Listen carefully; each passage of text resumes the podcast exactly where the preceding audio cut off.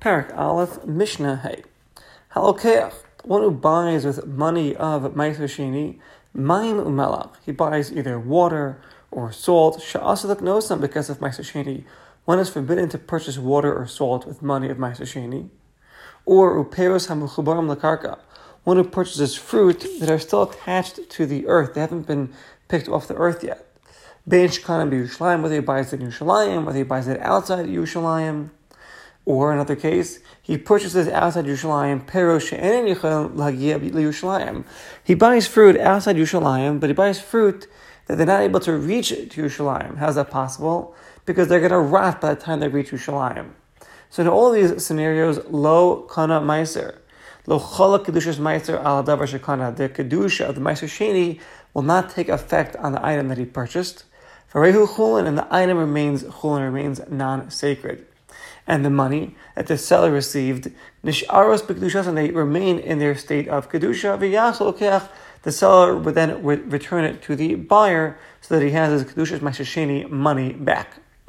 V'im halokeach lo kablan b'chazara, and say the purchaser does not receive the money back. For example, the seller is disappointed. He says, "I don't want to give you a refund." So then the purchaser, the buyer, would have to be kone food connected, connected, connected what he just spent. He'll have to compensate his Ma'aseh account, quote unquote, and eat it in Kedushas Ma'aseh in Yerushalayim. Now, what's the reason for this halacha?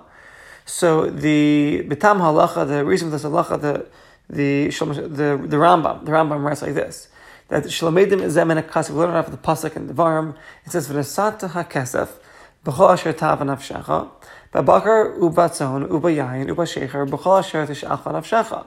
So the pasuk says you will give your money, your money Maisashini, and anything that's tava nafshecha, anything that your heart desires, cattle, sheep, wine, beer, anything that your heart desires.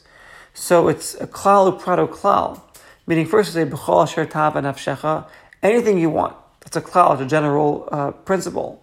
then we say we, we're mefari, we say something exclusive, bucker, cattle, tzon, sheep, yain shecha, wine and beer. That's a prat.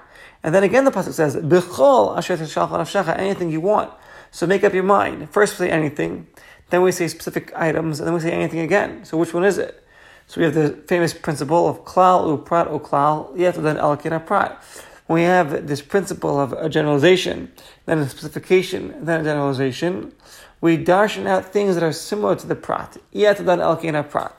Maha prat, it's like the prat, the, the thing that we were honing in on the bucker, the cattle, the tzon, the sheep, yain, sheikha, wine, and beer are things that are ochel, they're food.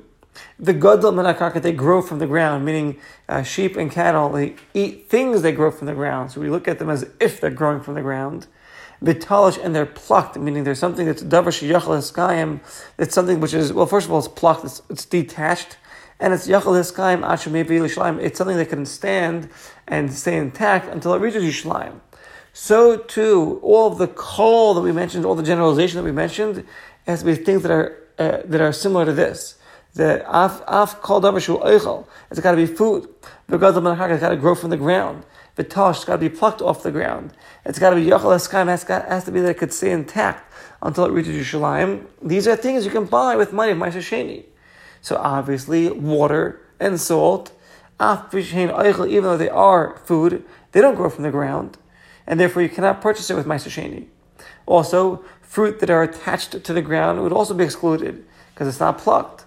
You have to perish like Yerushalayim, Shem Dever Miskayim, and so too, if something cannot make it to Yerushalayim, it's excluded as well. So we learn out all of this drasha. Call Elu Elu Niklam because of Meiser Sheni. They cannot be purchased with the money of Meiser Sheni. The Mishnah says further, Halakech Peros, one who buys fruit with money of Sheni outside Yerushalayim.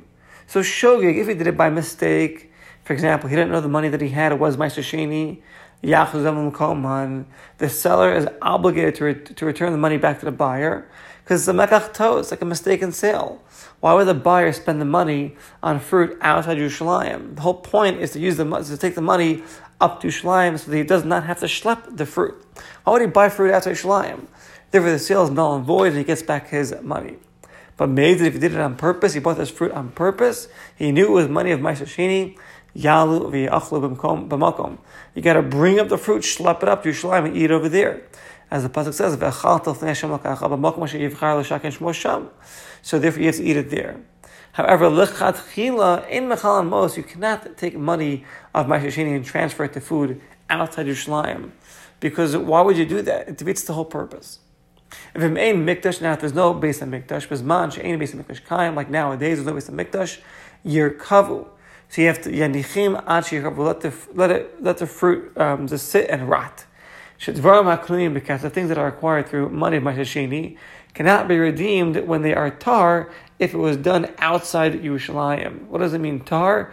We'll explain more what this means in Parak Gimel.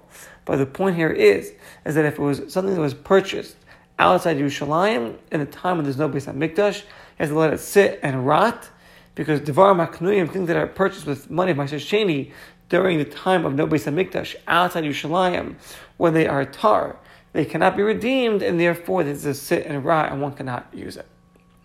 Mishnah Vav Halokeach, one who purchases with money Mashasheni, Behema, an animal outside Yerushalayim. So again, why would he do that? He has to schlep the animal up to Yerushalayim.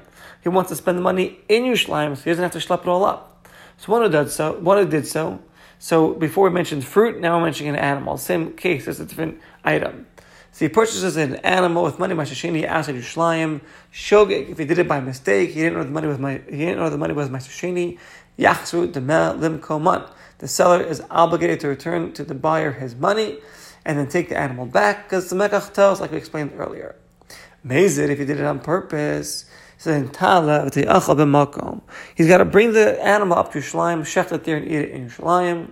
If it made mikdash, and if there's no based on mikdash, to cover ayidei ora. You gotta just leave it outside until it. Uh, I mean, you can't you can't uh, really use it. Just and just let it sit until it dies to cover him or then bury it along with its skin, because even the skin is to be prohibited to have a benefit from. So really, more or less the same scenario as the last part of the previous mission of the fruit. It says this is with an animal as opposed to fruit, and we'll hold it over here for today.